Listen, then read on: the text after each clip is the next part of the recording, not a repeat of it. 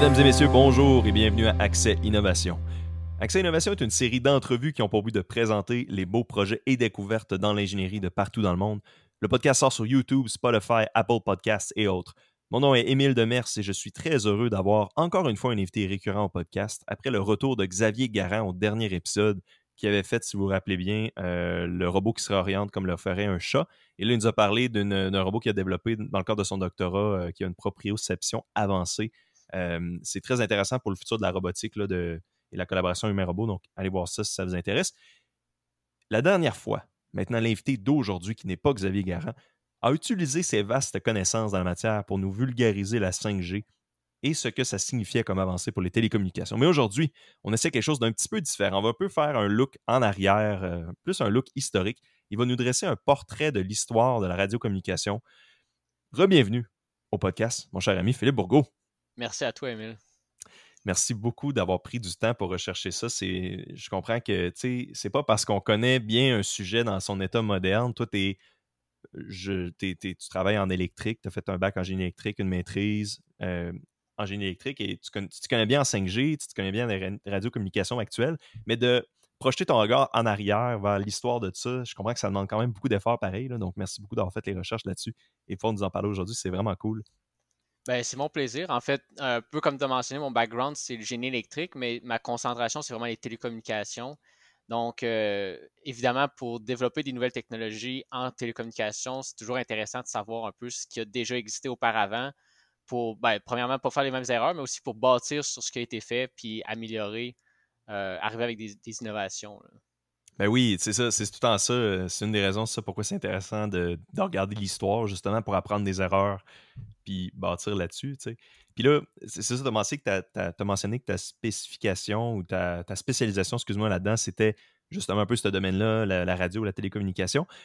Mais c'est drôle parce que c'est toi qui m'as mentionné que c'est assez récent que tu as appris de la vraie signification ou de la profonde signification du terme radio tu sais, nous, on s'imagine qu'une radio, c'est une radio dans ton char. Là, tu mets un poste puis tu entends une diffusion.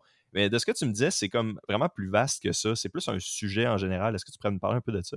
Oui, ben effectivement. En fait, je suis tombé sur un livre à, la bibliothèque qui euh, décrivait l'histoire de la radio. Euh, puis un peu comme toi, euh, pour moi, la radio, c'était simplement l'équipement qui était dans notre véhicule, puis on, tournait un poste, puis on entendait, on avait différentes chaînes. Pour moi, c'était ça la radio. Euh, puis en lisant le livre de l'histoire de la radio, tu te rends compte que c'est vraiment beaucoup plus vaste que ça. Euh, puis en fait, en fait, la radio qu'on retrouve dans notre char, c'est vraiment un peu les balbutiements de euh, tout ce qui est télécommunication en général. Maintenant, notre téléphone, la télévision sans fil, le Wi-Fi, tout ça, tout ça est venu avec l'innovation de la radio en premier lieu. Fait, fait en, réalité, c'est quoi? Ce que tu veux dire, c'est que c'est une technologie, c'est comme la technologie de base de diffuser des choses dans l'air. C'est-tu un peu ça? Je, le comprends-tu bien? Oui, exactement. En fait, euh, ben, avec l'histoire que, je vais détailler aujourd'hui, on voit que euh, les premiers acteurs, les premiers scientifiques qui ont découvert qu'il était possible de transmettre de l'information sans fil, euh, ils ont justement utilisé ce principe-là pour transmettre de l'information comme la voix, la communication, puis qu'on l'a utilisé maintenant pour le divertissement, transmettre des nouvelles et tout ça, puis on l'a intégré dans nos véhicules. Euh, mais à partir de là, c'est aller plus loin. Plus que de juste transmettre la voix ou du divertissement à travers notre, radio, ben, on peut utiliser la même technologie pour euh, transmettre à une certaine époque, un peu plus tard, on avait la télévision, ce que l'information vidéo était transmise euh, sans fil aussi à travers des antennes. Par la suite, là, on a nos, téléphones, la 4G, la 5G, mais au final, c'est tout le même fondement. Donc, quand on parle de radio, euh, on pense à l'objet de la radio, comme on dit dans notre véhicule, mais le concept lui-même de la transmission sans fil date de beaucoup plus longtemps que ça. Euh, puis en fait, c'est toute cette avancée-là qui a mené à tout ce qu'on a maintenant de, sans fil. C'est ça, c'est super intéressant. Puis on peut peut-être avec ça commencer sur. J'avais, je m'étais pris un petit peu des notes générales de où qu'on voulait s'enligner là-dessus. Puis ça commence avec le télégraphe et le code Morse. Moi, c'est ça que j'avais OK, fait qu'on parle à peu près au 19e siècle, à peu près 1840, j'avais 1870. Est-ce que tu pourrais un peu nous parler de ce que tu avais trouvé par rapport à ça, de la transmission de messages? Parce que je sais que c'est pas. On n'est pas encore rendu à avoir des choses sans fil à cette époque-là, le code Morse. Je pense qu'il fallait qu'ils mettent vraiment des lignes dans le sol, puis euh, des genres de câbles électriques. Fait peut-être que tu pourrais nous parler un peu de ça pour commencer. Non, effectivement, tu commences à la bonne époque. Je pense qu'au début des années 1800, ben, l'électricité, c'était encore un nouveau concept, disons comme ça, parce qu'il était encore à, découvrir c'était quoi les propriétés de l'électricité et tout ça. Ils ne savaient même pas comme. il n'y avait pas nécessairement de batterie, c'était pas encore vraiment complètement fonctionnel. Mais quand ils ont eu les, premiers, les premières découvertes de l'électricité, ils ont, évidemment, c'était câblé. il y avait des, fils. puis justement, leur moyen de communication, c'était le code Morse parce qu'ils étaient capables d'envoyer des impulsions électriques à travers un câble. Puis ces impulsions électriques-là pouvaient être désignées par justement des points ou des barres, tout dépendant de la longueur de l'impulsion électrique. Donc, s'il envoyait une impulsion électrique d'un côté, il était capable de la recevoir de l'autre côté, tout simplement, puis était encodé sous le, format code Morse qui correspond à des points et des barres pour représenter l'alphabet, tout simplement. Mmh euh, donc, c'était le premier, disons, mode de télécommunication. On parlait de télégraphe euh, parce que c'était mmh justement des, des, barres et des points. Là, puis il fallait justement quelqu'un qui veut dire un message, qui l'encode sous forme de code Morse, qui l'envoie avec euh, sa machine de son télégraphe pour qu'à l'autre côté, il soit décodé de la même façon. Donc, c'est vraiment comme ça que c'est commencé. par la suite, un autre acteur quand même très connu, Graham Bell, euh, mmh qui encore euh, a des répercussions aujourd'hui, on va en discuter un peu après. Euh, mais lui, c'est intéressant parce que lui, c'est l'inventeur du téléphone, pour ne pas cacher la, surprise. mais il, a, culminé différentes technologies. Par exemple, il y avait un brevet de, microphone que lui a acheté pour inclure dans son téléphone. Puis lui-même a développé le brevet de haut-parleur et les deux combinés, il a pu euh, convertir justement le, code Morse qui était utilisé avec des impulsions vers une communication vocale. Donc, on pouvait parler euh, à travers un microphone. Cette impulsion électrique-là était transmise sous forme, était en fait était modulée avec la voix, transmise sous, la, sous le, câble et reçue à l'autre, côté avec un haut-parleur. Donc, on pouvait vraiment transmettre la voix à ce moment-là. Euh, OK. Ben, ben, tu sais, je m'excuse, je, coupe, j'essaie de, je m'insère deux secondes, mais je, veux juste essayer comme de mieux comprendre. Quand on parle du code Morse, je sais que c'est des, des genres de signaux en trois, euh, c'est trois impulsions. Là, fait qu'on pourrait dire, mettons, je sais que SOS, c'est la seule chose que je sais. SOS, je me dis, ça va être utile sûrement un jour quand je vais être pris sur une île déserte.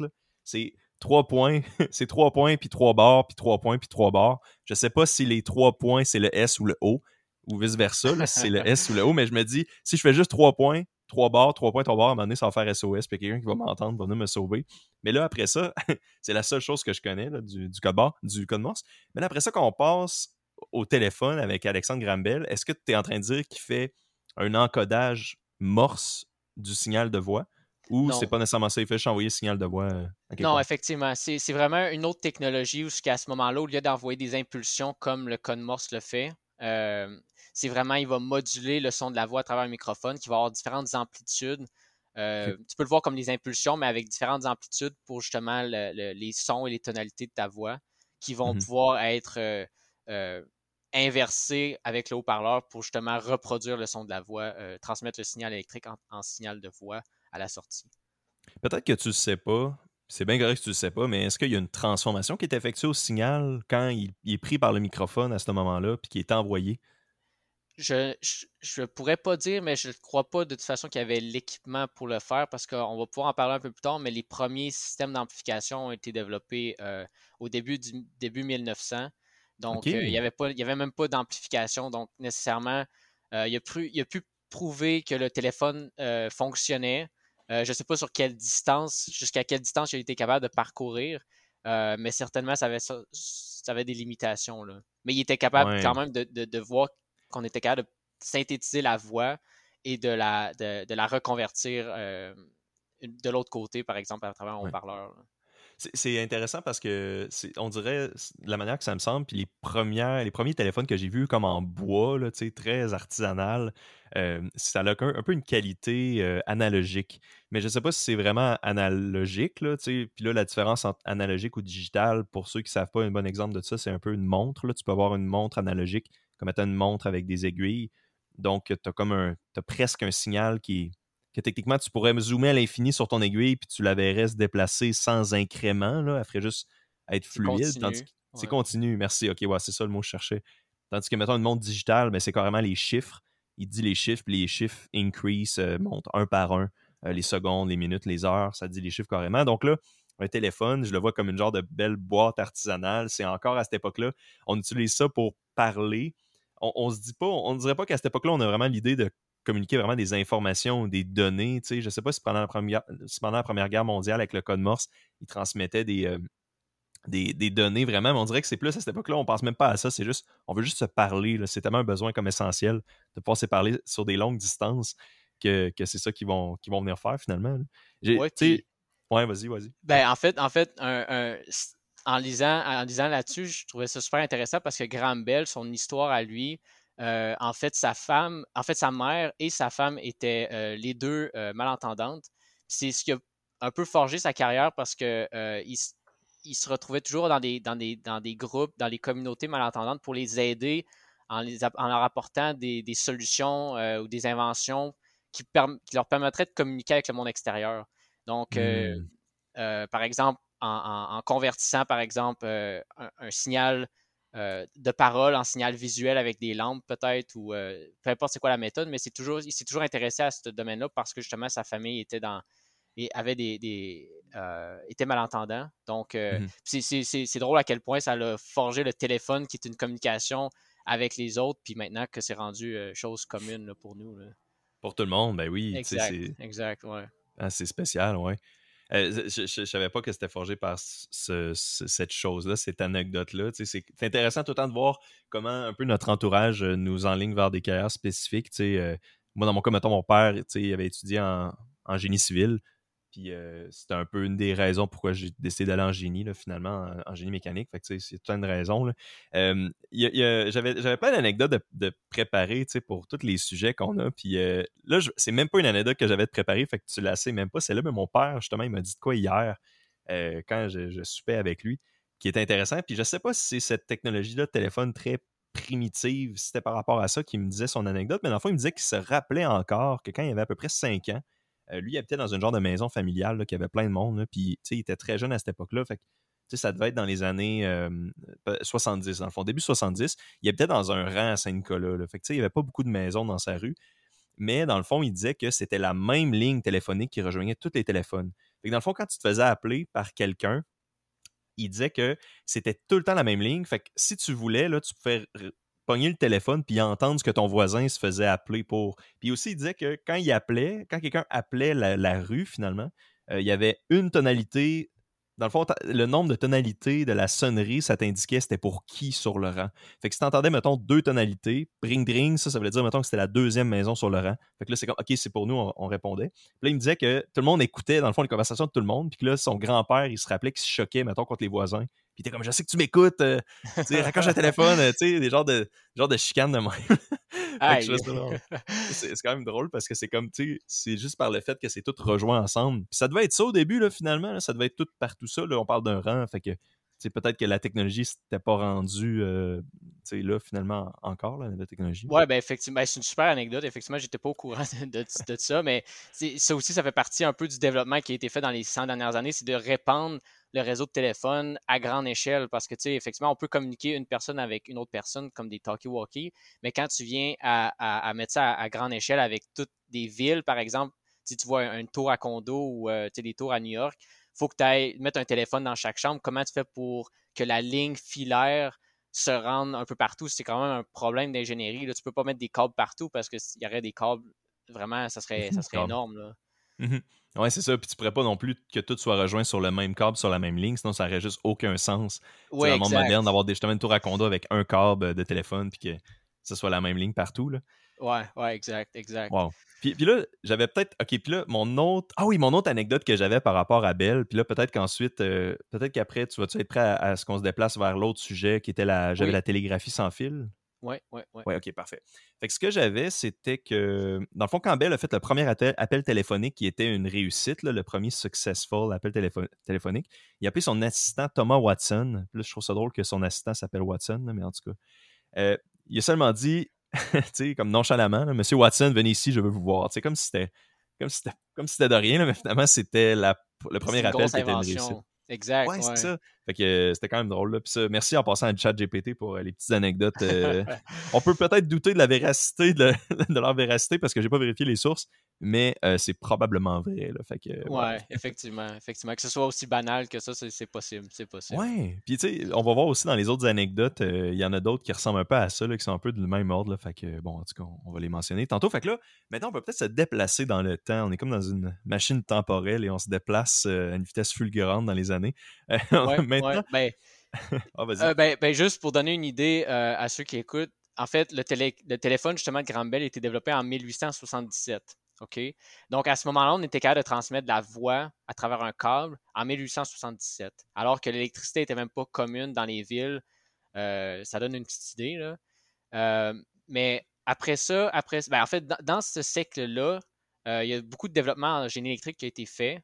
Euh, qu'il y a justement des scientifiques, des mathématiciens qui ont développé des modèles pour se rendre compte que avant, on avait le champ électrique d'un côté, qu'on connaissait, par exemple, l'électricité statique. Quand tu frottes une ballonne sur ta tête, tu vois l'accumulation de charge que tu es capable de coller au mur. On savait que ça, ça existait. On avait ce champ invisible-là électrique qui existait. De l'autre côté, on avait le champ magnétique, où ce que, quand tu colles des aimants, par exemple, il, peut y avoir une répulsion, une attraction de ces aimants-là. Encore là, c'est un champ invisible. On ne savait pas nécessairement de quelle façon ces champs-là étaient liés les deux ensemble. on pensait que c'était peut-être deux choses distinctes, mais on ne voyait pas dans quelles circonstances ou mathématiquement comment on pouvait lier ces deux champs-là. Euh, puis même, même le champ magnétique, on savait que la Terre avait un champ magnétique parce qu'on avait des boussoles qui nous orientaient. Euh, donc on savait qu'il y avait ce genre de force-là invisible qui existait.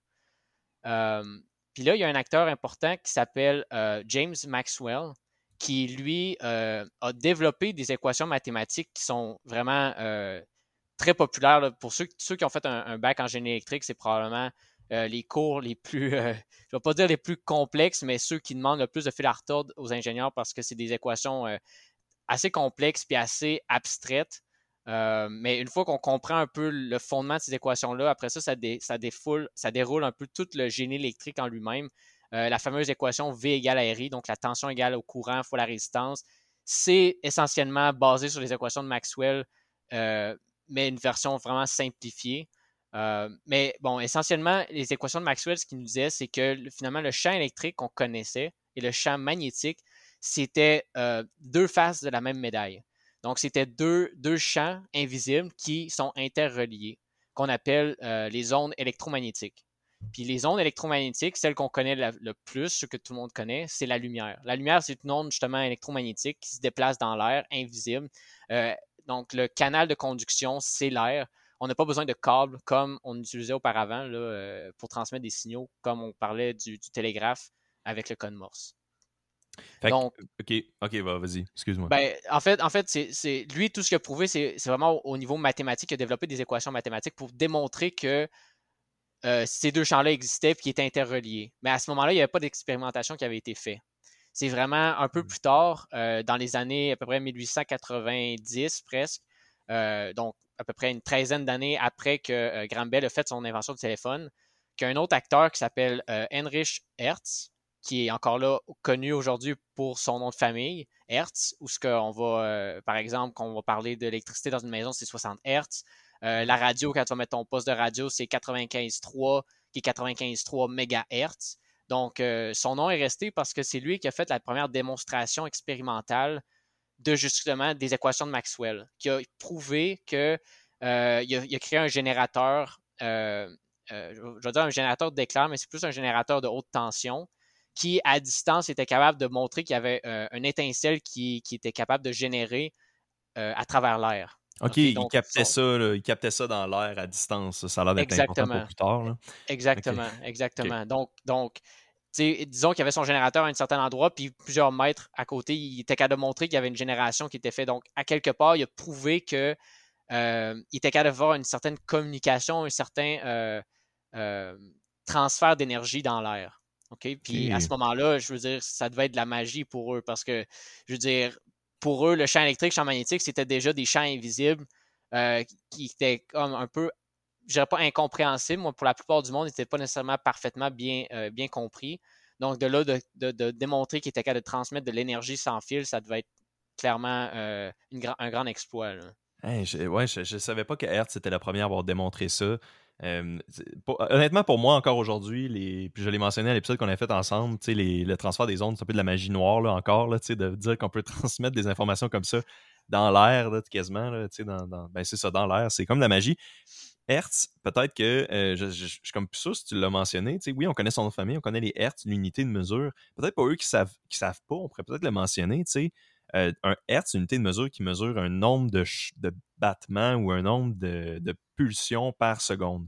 C'est comme, c'est une unité qui est, tellement répandue, tu peux l'utiliser pour quasiment n'importe quoi, parce que c'est, c'est pas un nombre de quelque chose de fixe. C'est pas nécessairement des mètres par seconde, c'est pas des, c'est pas des battements de cœur nécessairement par seconde, c'est juste n'importe quelle patente par seconde, c'est un hertz.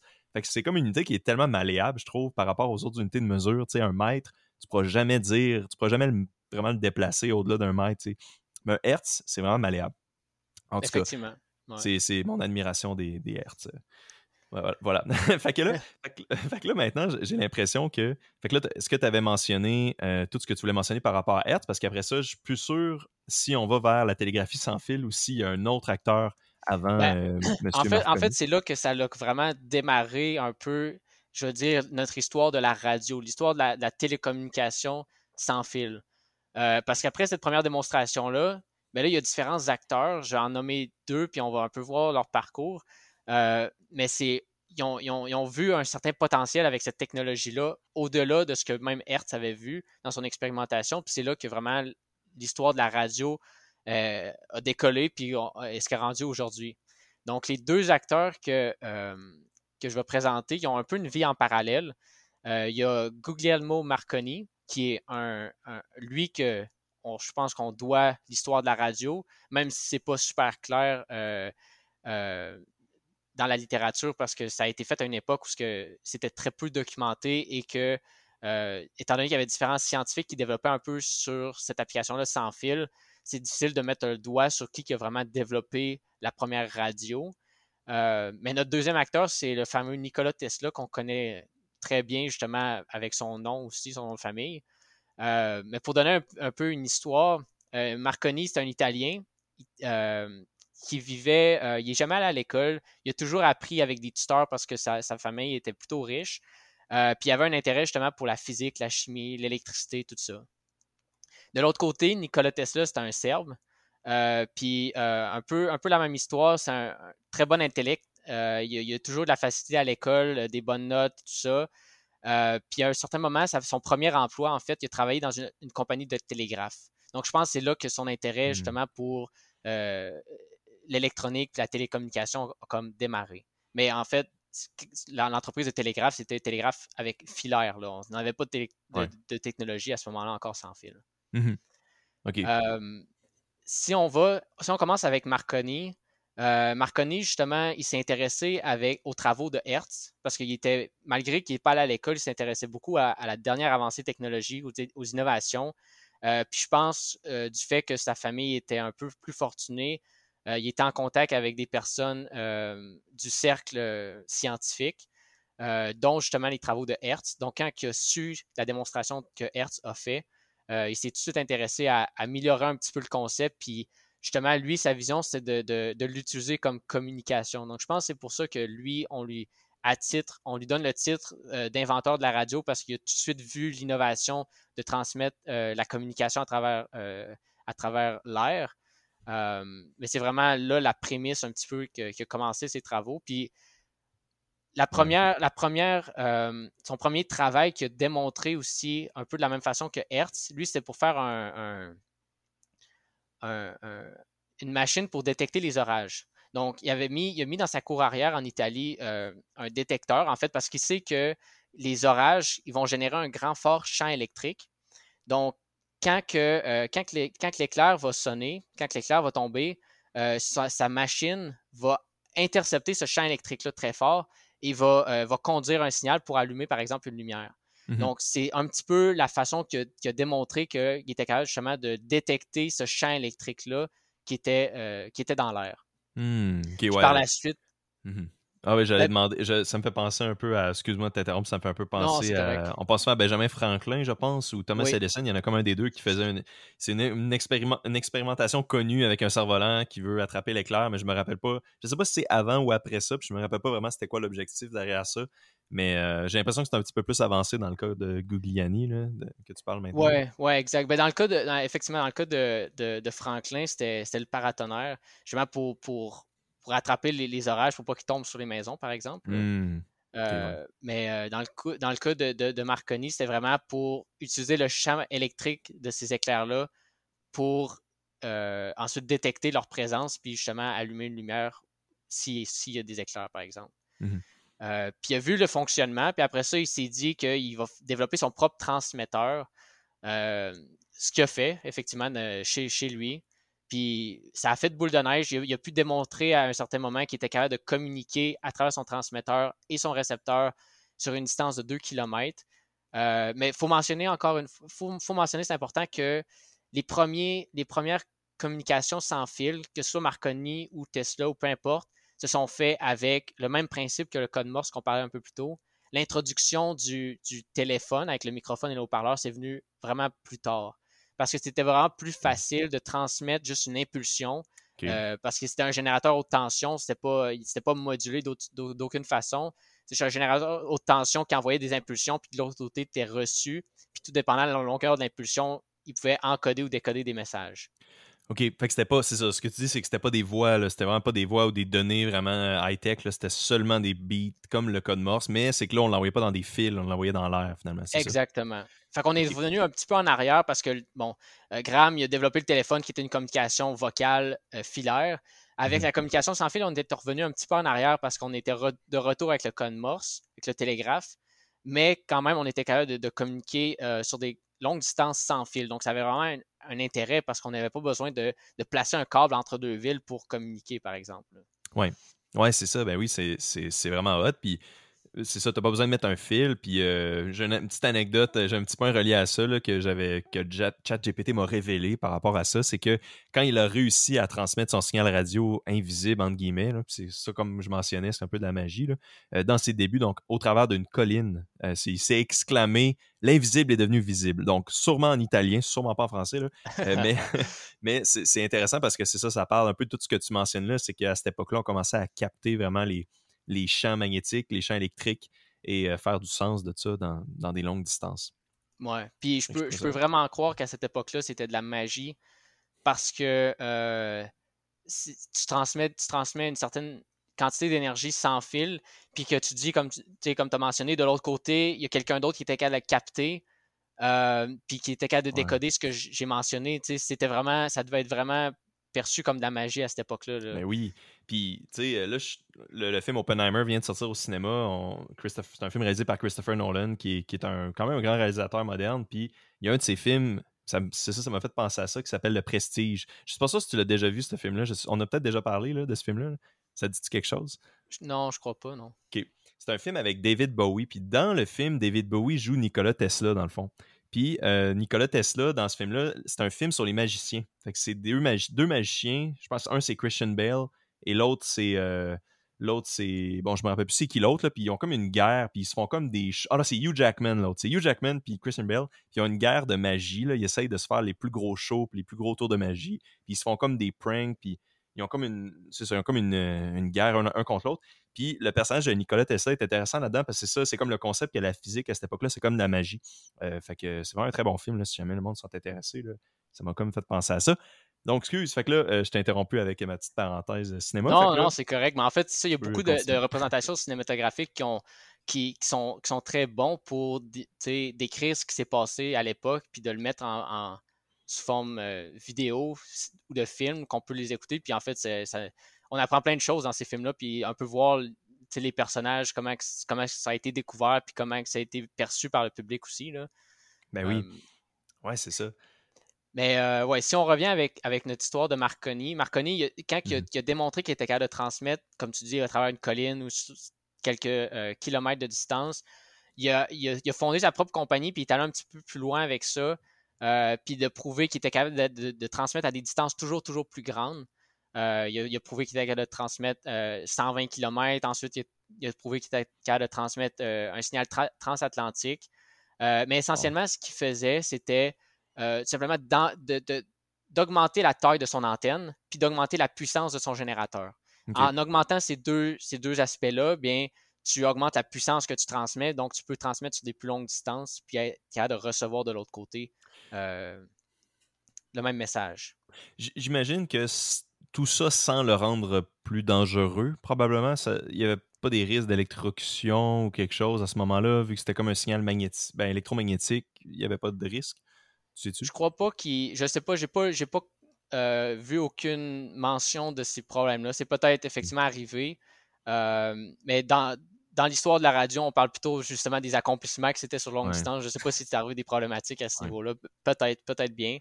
Euh, parce qu'effectivement, que le transmetteur utilisé pour transmettre sur 2 km n'est clairement pas de la même puissance que le transmetteur utilisé pour envoyer un message transatlantique. On est d'accord. Donc... Ben oui, c'est ça. C'est ça, je l'imagine. Genre, grossir son antenne, grossir son puissance, augmenter le petit bouton. Là, il tourne un bouton dans le sens euh, horaire au max. C'est comme let's go! ouais, exact, exact. Euh, puis la, première démonstration transatlantique, c'était entre l'Irlande puis euh, le Canada, justement, Saint hmm. John's en, en, Terre-Neuve et Labrador.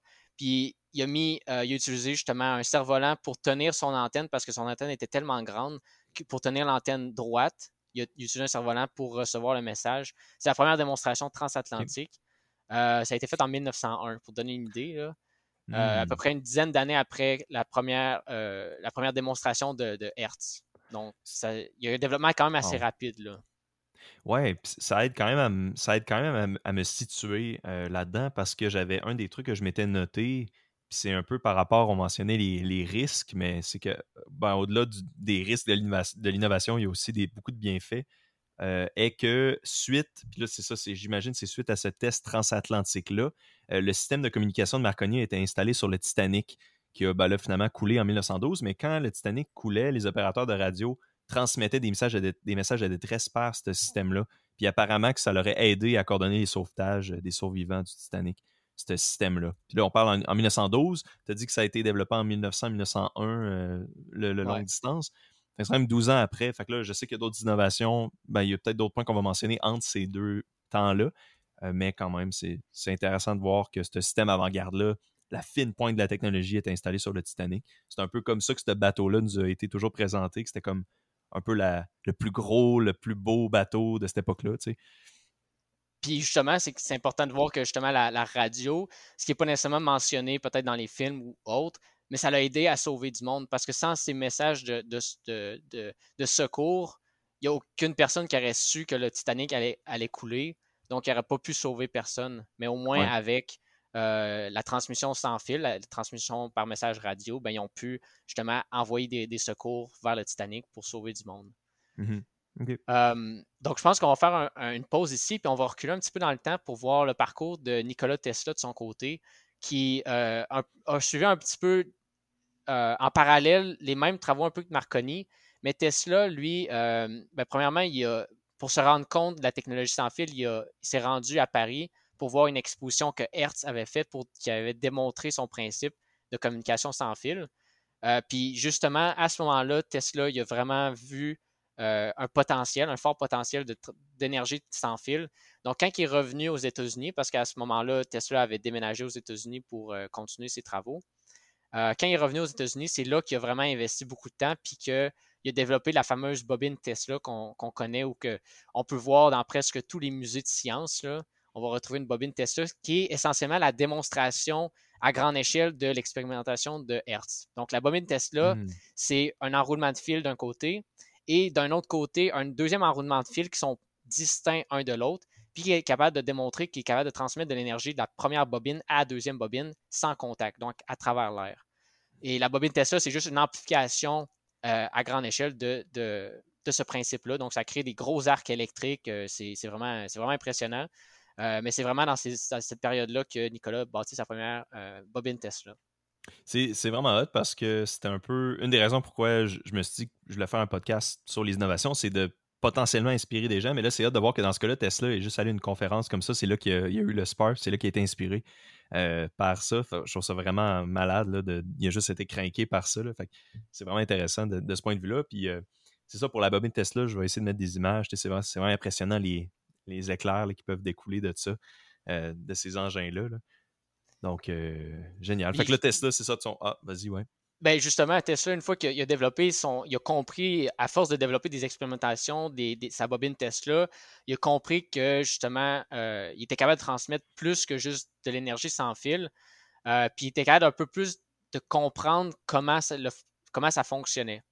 Donc, à un certain point, même, il a démontré euh, au public qu'il était capable d'allumer une lampe. À il était sur, sur un, stage, sur un, puis il était capable de euh, avec son générateur, d'allumer une ampoule qui était à l'autre bout du stage.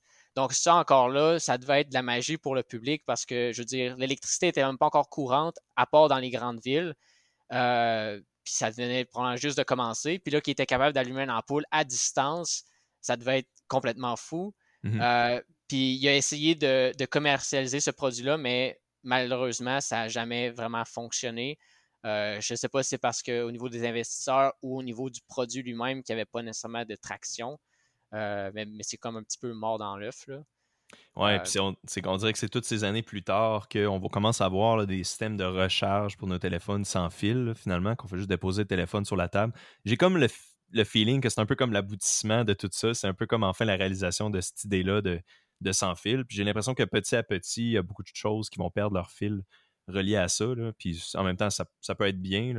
c'est la transmission par induction, là, je pense. OK, bon, ça peut être bien en même temps parce que les fils, des fois, c'est tannant. fait que, voilà. Ouais, ben effectivement, il y, a beaucoup de, il y a beaucoup de recherches ou de, brevets souvent qui sont faits avant-gardistes puis qui ne voient jamais de, potentiel commercial justement parce que c'est trop avant-gardiste. Puis ça prend souvent une certaine période de temps avant que le, le public se rendre compte du potentiel, puis vraiment dans quelles circonstances ça peut être applicable à leur vie de tous les jours.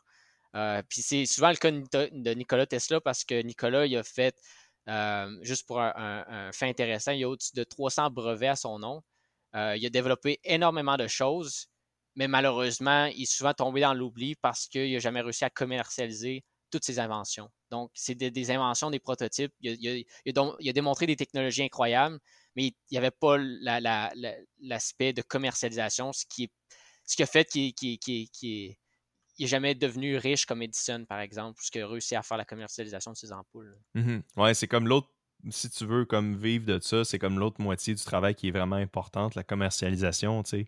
Mais dans ce cas-là, on voit que c'est vraiment plus un, un, scientifique avant tout. Là.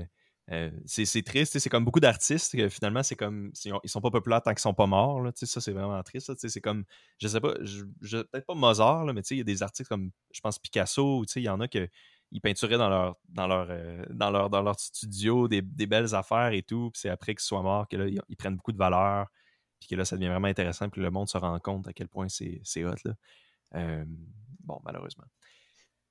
Mais un autre, un autre justement, pour continuer avec l'histoire de Nicolas, euh, il a fait ces démonstrations-là, mais comme tu peux voir, Nicolas, lui, il ne s'est pas intéressé tant que ça à la communication sans fil. Il s'est intéressé plutôt à la transmission d'énergie sans fil. Donc, lui, c'était vraiment pour transmettre d'énergie sans fil pour éventuellement permettre euh, à tout le monde d'avoir accès à, l'énergie sans que ce soit câblé dans les villes, par exemple. Euh, il y a d'autres travaux qu'il a fait qui ne sont pas nécessairement reliés à la communication, mais qui allaient dans cette direction-là. Donc, les deux, ils ont, ils ont, utilisé le moyen de communication sans fil. Ben, en fait, le médium qui était l'air, mais pour deux applications différentes. Donc, c'est pour ça que Marconi est souvent plus associé à la radio, parce que son objectif principal, c'est vraiment de la communication. OK, mais euh, excuse-moi, je, suis juste vraiment curieux de ce que tu as mentionné par rapport à Tesla. Tu dis qu'un des objectifs de ses travaux, c'était de, de rendre les villes, d'avoir moins de câbles dans les villes, puis de transmettre vraiment le courant par l'air pour les villes. C'est ça que tu as mentionné? OK. Puis là, toi, en tant que, en tant que, que, que personne qui a fait beaucoup d'études dans l'électricité et tout, quel est l'aboutissement de ça? Est-ce que tu sais, on, on en est-tu aujourd'hui à un stade qui a moins de fils qu'avant à cause de ça ou c'est vraiment une technologie qui est vraiment, vraiment out there, qu'on n'est vraiment pas rendu là et que c'est ça qui n'a pas vu le jour encore? Bien, on commence, c'est intéressant parce qu'on commence à avoir des entreprises qui développent des systèmes euh, de transmission d'énergie sans fil. comme tu parlais un peu plus tôt, notre téléphone qu'on peut charger sur notre borne de recharge sans fil.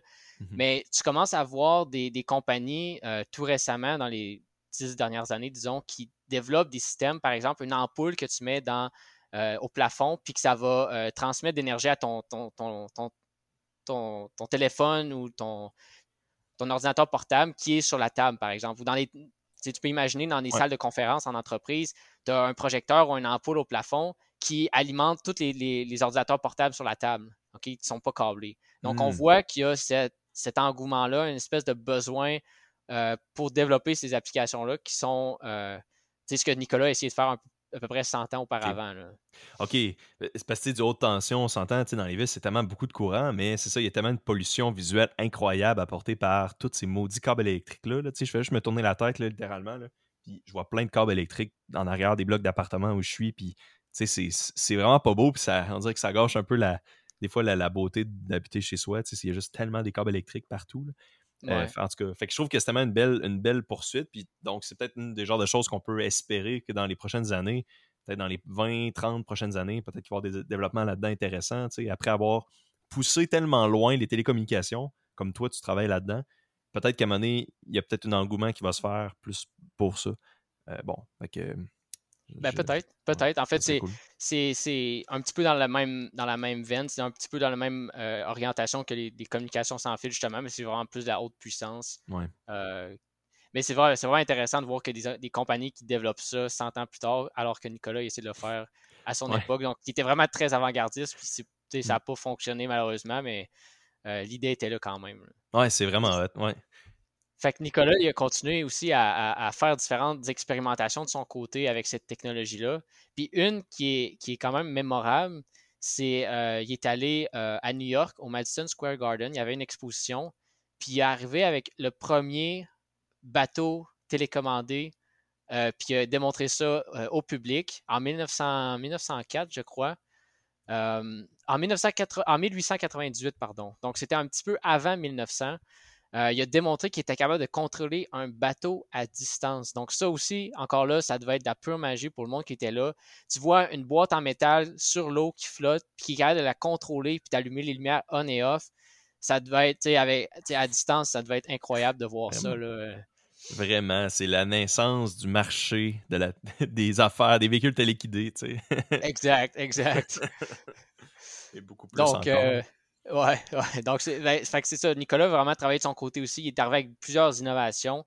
Euh, mais comme je mentionnais plus tôt, c'était pas nécessairement dans l'orientation de la télécommunication.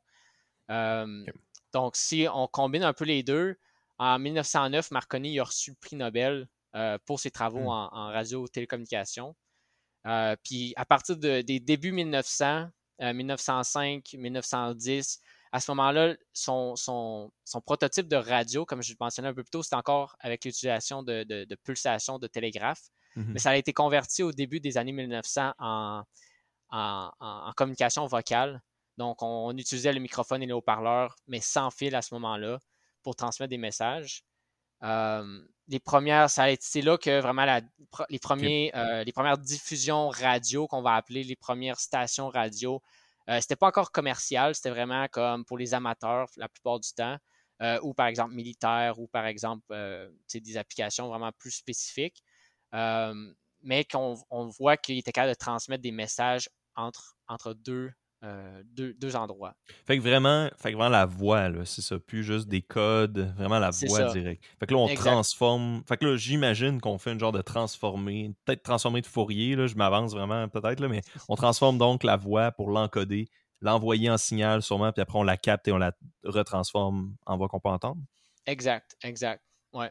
Parce que justement, au début des 1900, on a aussi euh, l'introduction du vacuum tube, qui est essentiellement un des premiers euh, amplificateurs, disons, euh, qui nous permettait justement d'amplifier la voix et tout ça. Donc, c'était vraiment, c'est un des, des, c'est une des technologies qui a permis de justement transférer de, euh, du code Morse à la voix pour la transmission sans fil.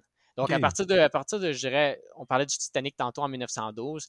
À partir de ce moment-là, je crois plus que le télégraphe, ou si le télégraphe est encore utilisé, ça devait être dans quelques applications seulement.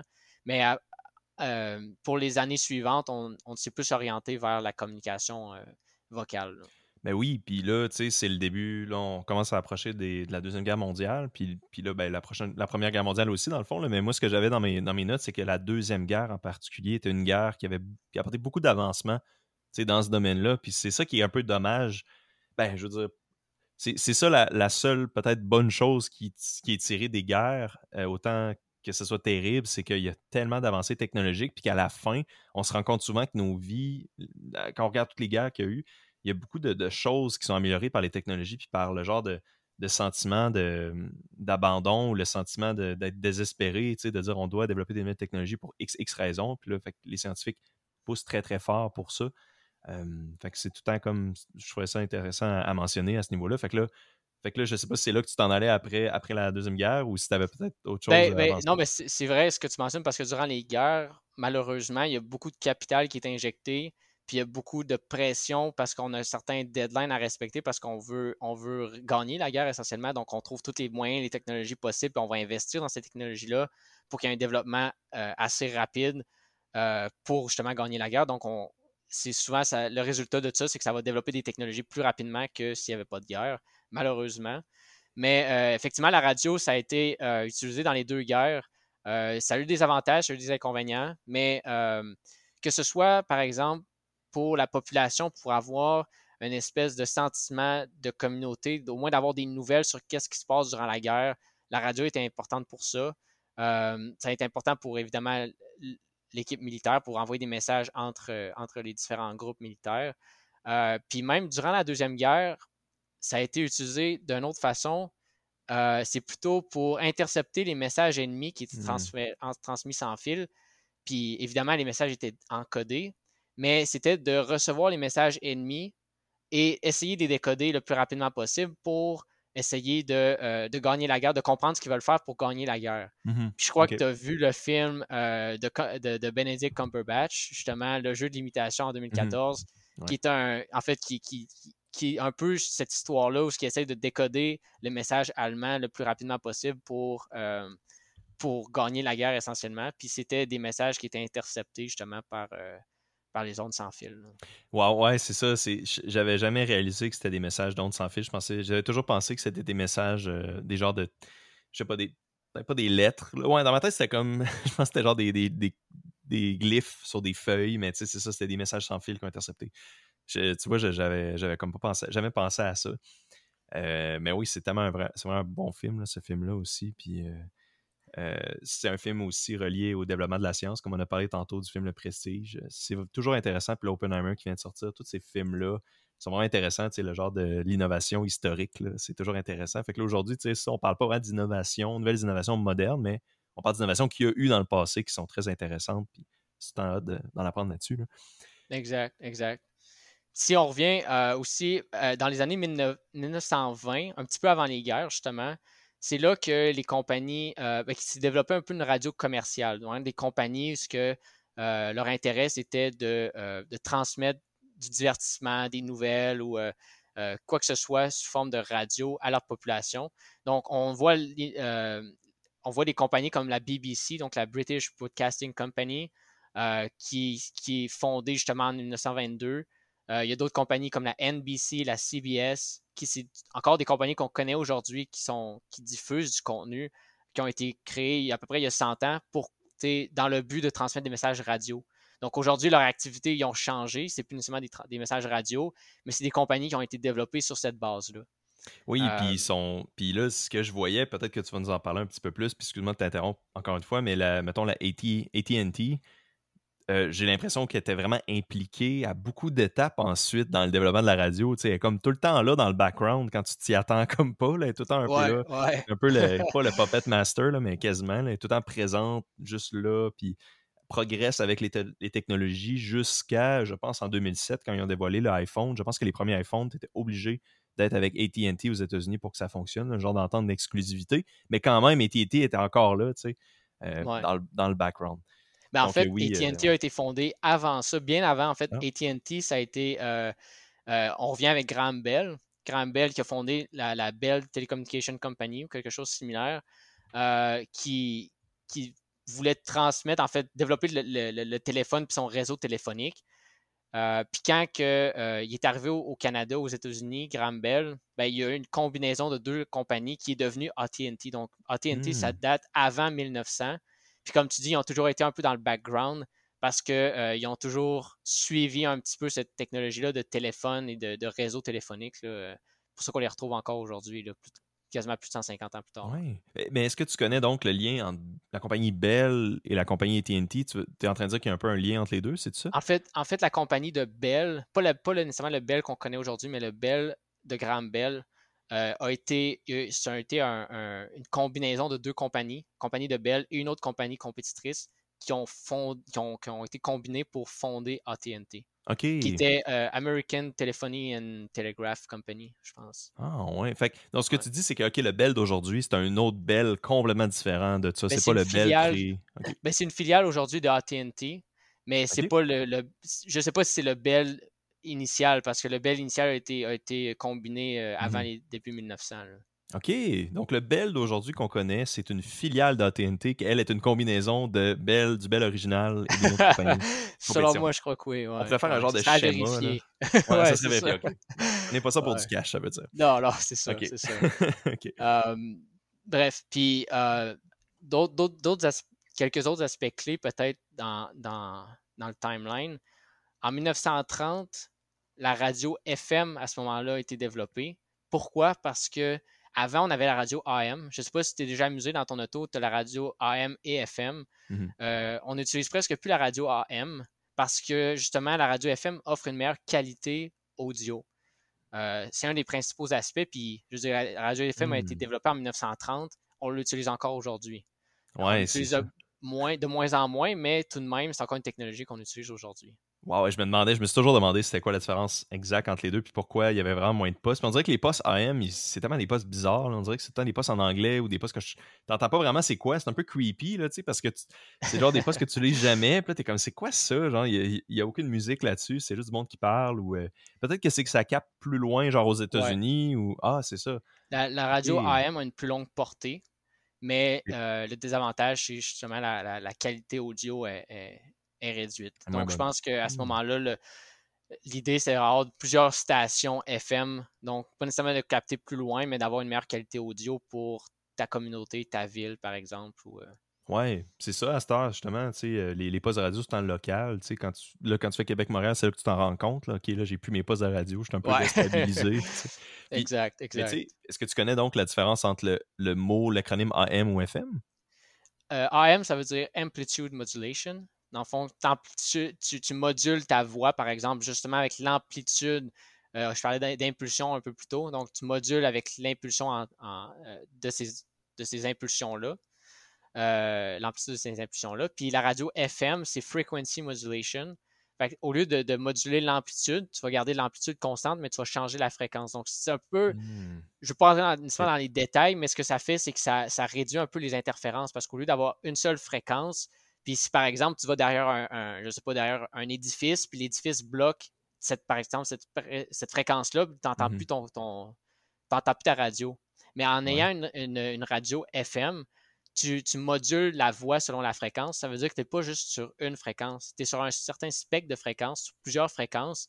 Donc, même si l'édifice que tu es à côté, il bloque une certaine fréquence, c'est pas grave parce que tu as, d'autres fréquences sur lesquelles tu peux écouter le, même poste. Mmh, OK. Fait que c'est pour ça que c'est une des raisons pourquoi la qualité est mieux, là, dans le fond. Oui, exact. Ça réduit les interférences. Puis, euh, ouais, ouais, exact. OK. Ah. ah c'est génial. OK, ben, on c'est nice. Je savais pas qu'on, pourrait parler de ça. Fait que c'est parfait. Donc, ouais, donc là, là, comme on disait tantôt, la Deuxième Guerre est arrivée. Il y a eu beaucoup d'aspects intéressants.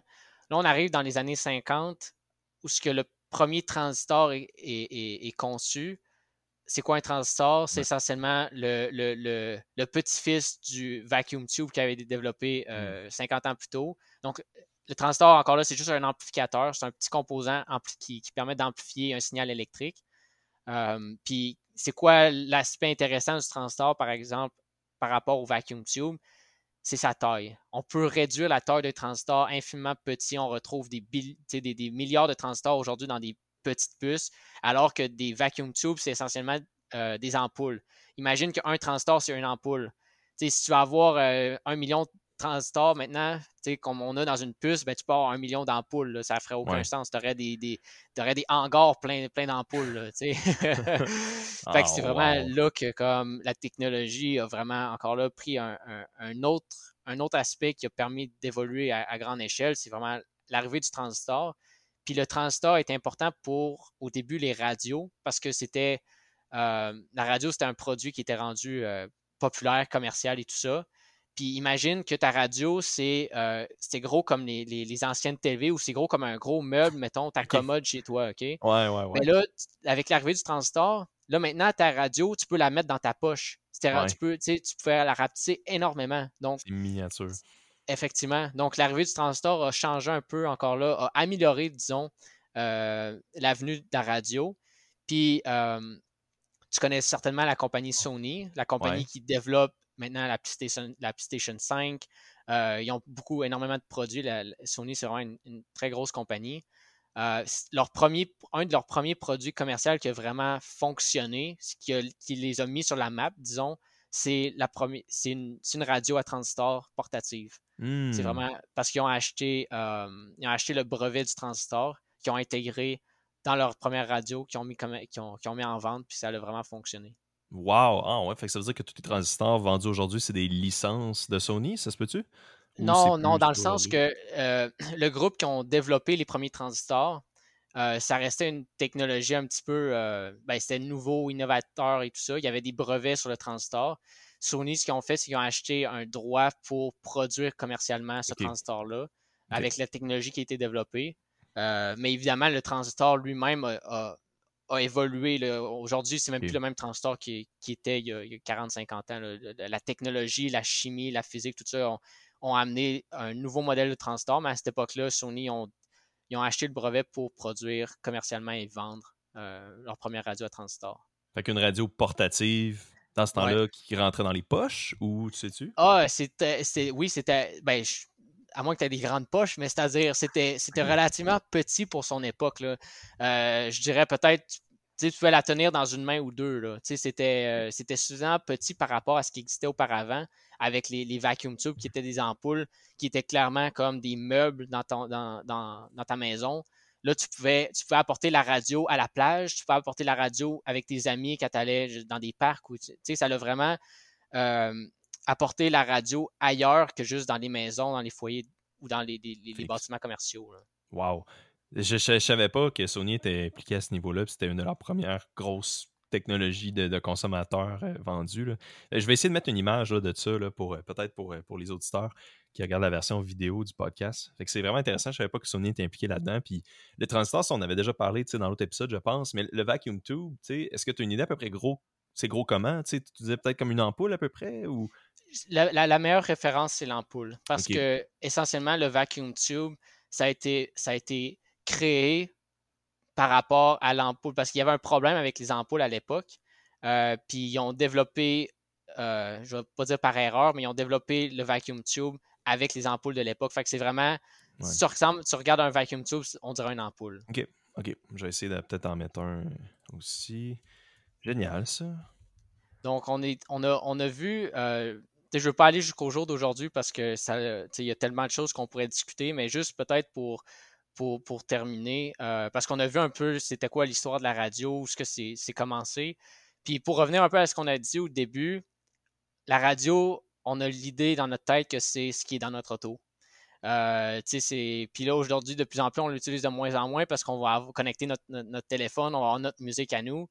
Mais il faut se rappeler que dans ce que j'ai mentionné aujourd'hui avec l'histoire, c'est que la radio, c'est vraiment au sens large la communication sans fil.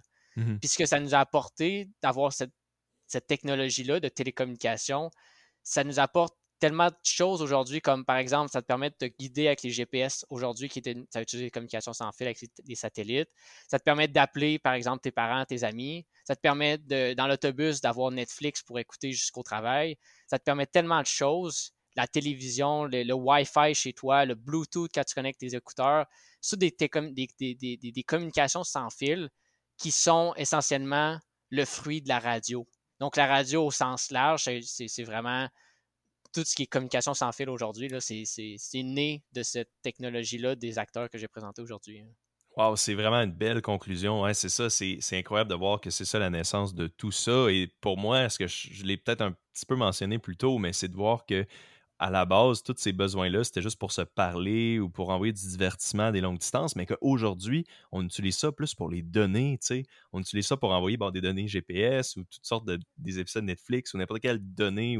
On dirait que le besoin primaire, pourquoi ça a été inventé, c'était plus pour du divertissement ou plus pour se parler, tandis qu'aujourd'hui, on dirait que ça a un sens euh, tellement plus large et tellement plus, je ne veux pas dire vicieux dans certains cas, là, mais tu sais, c'est tellement plus c'est vraiment plus loin de l'essence de base, pourquoi ça a été développé. fait que ça, je trouve ça vraiment hot. Puis, tu sais, là, on n'a pas embarqué là-dedans, puis c'est bien correct. Tu sais, on, a dit qu'on n'embarquerait pas dans les, premiers réseaux cellulaires, mais c'est ça que ça l'a amené ensuite, comme tu l'as mentionné, ben, par, Bell et tout ça. Puis, tu sais, c'est ça, on va, va pas se lancer là-dedans, mais c'est ça, c'est comme une, toute une autre canne de verre dans laquelle on pourrait plonger. Mais la radio, c'est comme le grand-père de tout ça. C'est vraiment tout cet historique-là, vraiment intéressant. Exact, euh, exact. Puis juste mentionner un dernier aspect que euh, maintenant, comme tu dis, on a tellement de communication sans fil. Le spectre sans fil est plein, plein, plein. Euh, c'est-à-dire, il n'y a plus d'espace, ça coûte des milliers de dollars si tu veux avoir une bande de fréquences allouée à toi pour communiquer faire ce que tu veux avec. puis il y a même de la recherche qui est faite en ce moment pour capter ces fréquences-là, toute, cette énergie sans fil qui communique en ce moment autour de toi. Tu as du Wi-Fi, tu as du Bluetooth, tu as les satellites, tu as, mmh la radio FM, tu as plein de choses autour de toi, plein d'énergie qui se propage autour de toi.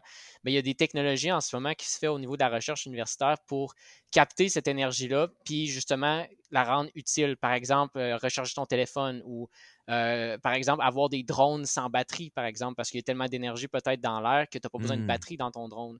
Donc, c'est ah, des technologies qui, on se rend compte que, qui ont un potentiel, un peu comme Nicolas, Tesla essayait de le faire un peu plus tôt, transmettre d'énergie sans fil, mmh parce qu'on se rend compte que euh, on est peut-être déjà surchargé suffisamment de, d'énergie autour de nous qu'on peut, on peut en bénéficier. Là, wow! Mmh. c'est ça, sans peut-être sans nuire, sans couper le signal ou sans causer l'interférence, j'imagine. Sinon, ouais, exact, exact. avec, toute cette, pollution-là. c'est ça qui est intéressant. C'est ça que tu m'avais déjà mentionné, justement, que le spectre est tellement rempli qu'on fait des recherches pour en ajouter. Puis même qu'on est comme on est comme un peu à bout. C'est un peu comme une. C'est quasiment comme une ressource non renouvelable, l'espace qu'on a pour des ondes. Fait que ouais, je trouve ça vraiment intéressant que tu mentionnes ça, mais je trouve que c'est une, une, vraiment belle conclusion. Puis tu sais, je sais pas si c'était là que tu avais l'intention de terminer, mais t'avais-tu d'autres choses que tu aimerais mentionner par rapport au futur de la communication? Je trouve que c'est une excellente ouverture, là, mais. Non, ben, ben, ben oui, ben en fait, comme tu dis, à un moment donné, on commence à être limité. Avec la 5G, présentement, on va avoir des fréquences qui n'ont jamais été utilisées pour la communication, donc ça, ça a plein de défis. Mais je pense que dans 10-15 ans, on va regarder en arrière, puis on va avoir encore plein de défis, puis on va se rendre compte que, un peu avec notre histoire de la radio, euh, ça semble être banal, mais on ne sait pas où ce que ça va nous amener. C'est plein de, plein de technologies qui, sont, qui ont un fort potentiel. Mais oui, puis comme ça l'a fait pour Nikola Tesla quand il a regardé une conférence de. Euh, de qui donc il a regardé une conférence? De Hertz. Peut-être que ce podcast sera regardé par le futur Nikola Tesla. Il pourra inventer une nouvelle innovation. Qui sait? Génial. Ben, ça conclut donc l'émission pour aujourd'hui. Merci beaucoup pour ta présence, Phil, encore une fois. Merci beaucoup aussi d'avoir pris le temps de toute faire cette recherche-là puis d'avoir sorti ces, tous ces détails-là, ces dates-là, c'est vraiment apprécié. Puis je pense que ça a fait vraiment un bon package que le monde va vraiment aimer. Merci à toi pour l'opportunité. Oui, ça me fait plaisir. Merci aux auditeurs, surtout, pour avoir écouté Accès Innovation. Pour plus d'informations, consultez nos pages Facebook ou LinkedIn. À la prochaine.